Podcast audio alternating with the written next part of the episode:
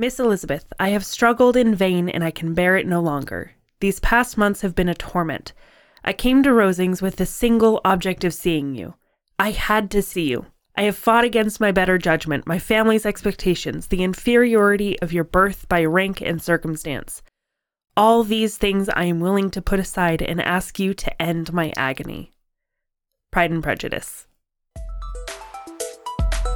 You're listening to Writing Roots, brought to you by Aspen House Publishing. Welcome to Writing Roots. I'm Lee Hull. And I'm Lee Esses. I'm really excited for this month of episodes. We're going to be talking about popular plot tropes, tropes that encompass the entire plot of the movie. And today's is enemies to lovers. Pride and Prejudice is a perfect example of this, where two people start off hating each other for various reasons and end up falling in love, sometimes despite their better judgment. It has been a while since we've talked about the art and the craft of writing as opposed to the mechanics, so I'm really excited to dive back into this. Know that tropes are a little bit different than genres, even these plot long tropes. Mostly in that these tropes can be applied to almost any other genre. So you can have an enemies to lovers in an action novel. One of my favorite examples is Brandon Sanderson's Mistborn, obviously. He boiled down the structure of Ocean's 11, and it's basically Ocean's 11 with magic. So today's plot trope will be enemies to lovers. When I was looking it up on TV Tropes, which is going to be a resource we used a lot this month, they called it foe yay, which I, I was amused at. But we do have an interesting definition of enemies to lovers from the Denton Public Library. Enemies to reluctant allies to friends to lovers. Enemies to lovers trope is when two characters start off as enemies and, over the course of a book or series, end up in a romantic relationship.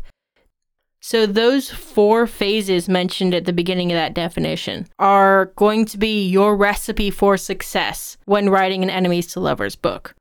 So many times, especially in my wanderings on Bookstagram, I've seen people complain that they go to read an enemies to lovers story and within five chapters, they're suddenly lovers. And it's disappointing. Couple of examples of enemies to lovers that you may have heard of include Romeo and Juliet, sort of. A good sub example of that one is These Violent Delights, which is a modern book based on Romeo and Juliet, kind of a retelling, and based in 1920s Shanghai. Pretty much any fandom will have a fanfic somewhere based on the enemy and the main villain and the hero, the main character, falling in love at some point. One of the ones that pops into my mind is the Hermione ship in Harry Potter, Draco yep. and Hermione. Which I can kind of see. I can kind of see that one too. Another one, as we mentioned earlier, is the classic Pride and Prejudice. I would say this is possibly historically the beginning of this becoming a romantic and endearing instead of just tragic plotline. Another more modern example is the Nina and Matthias plotline within Six of Crows. Another one would be the movie The Proposal, where he works for her and she's a dragon lady boss and they end up falling in love. And the final example is The Cruel Prince. It's the Fey prince falls in love very reluctantly with the human that he absolutely hates. Now, there are a bunch of subtropes that you can pick from or take what you like from each of these and combine them in order to make this enemies to lovers. One of the most common is a disparity in rank. One is the hunter, one is hunted, one is a political prisoner, the other is a prince.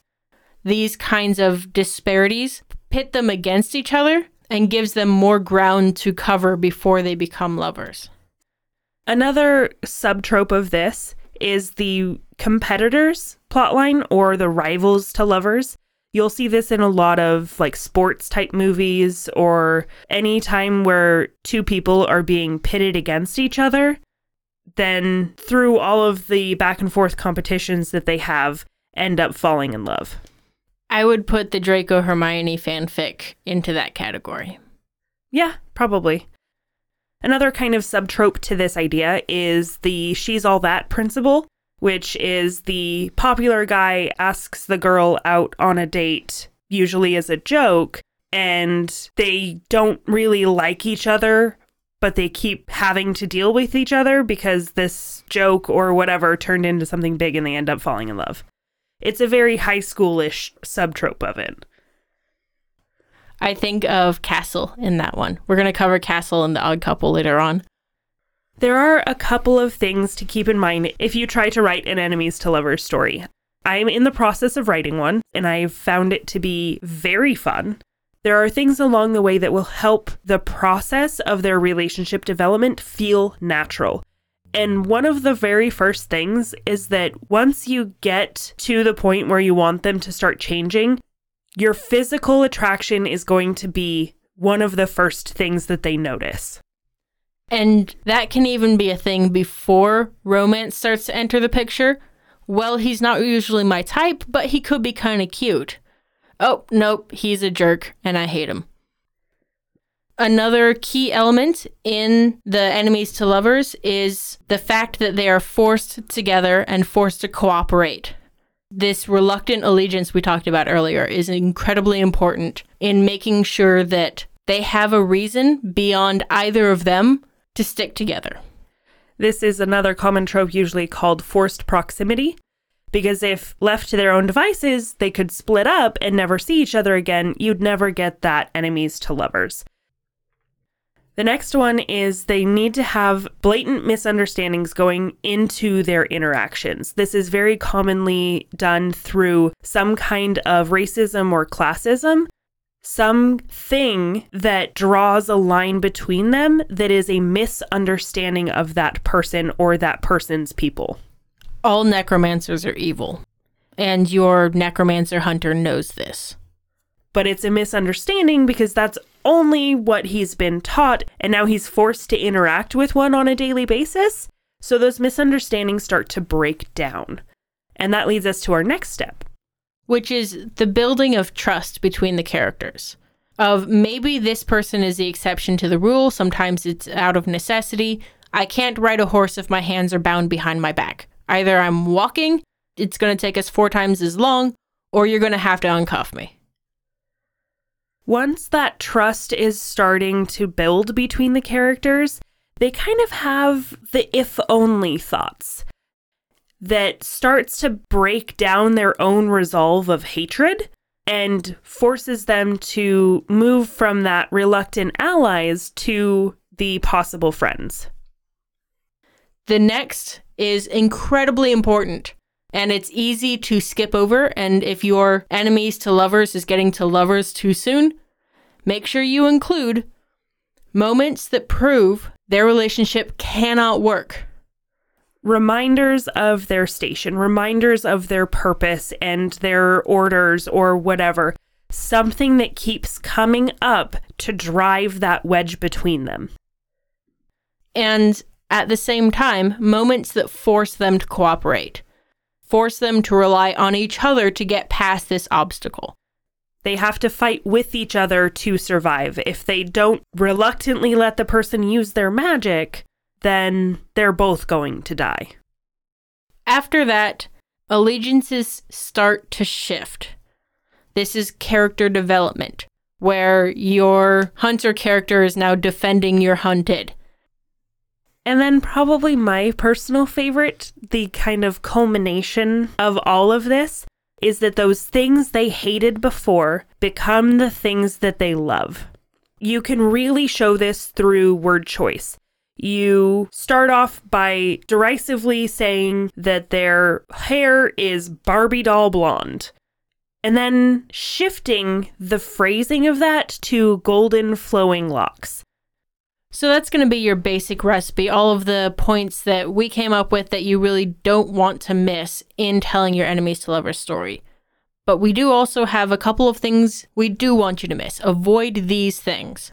Number one, and I cannot say this loud enough don't make this relationship toxic. It's so easy to make it a toxic relationship. But if your purpose of telling your story is to share a healthy relationship, then make sure you have the elements of both sides coming together. That the misunderstandings were what drove them apart, not fundamental flaws that they continue to hold on to. Another thing to avoid is to make sure your character doesn't change who they are as a person in order to appease this other character. So don't pretend that you're an extrovert now because he likes people who are at the center of stage. So, part of your goal in this is your base characters, your base personalities aren't going to change. What will change is how the other character sees them. There is so much in the enemies to lovers because I think a lot of great romances have a journey to them. And enemies to lovers is one of the most dramatic of those kinds of journeys you could possibly have. Oh, yeah, we hated each other initially. I thought he was this, he thought I was that, but then we learned the truth. So look at the types of relationships, the beginnings of a lot of relationships in your life, and your favorite stories of how your grandparents fell in love. Take inspiration from all of those kind of stories and then write selfishly. If you have a question or comment for our hosts or a topic you'd like us to cover, send us an email at writingroots at aspenhousepublishing.com or find us on Facebook by searching for Aspen House Publishing.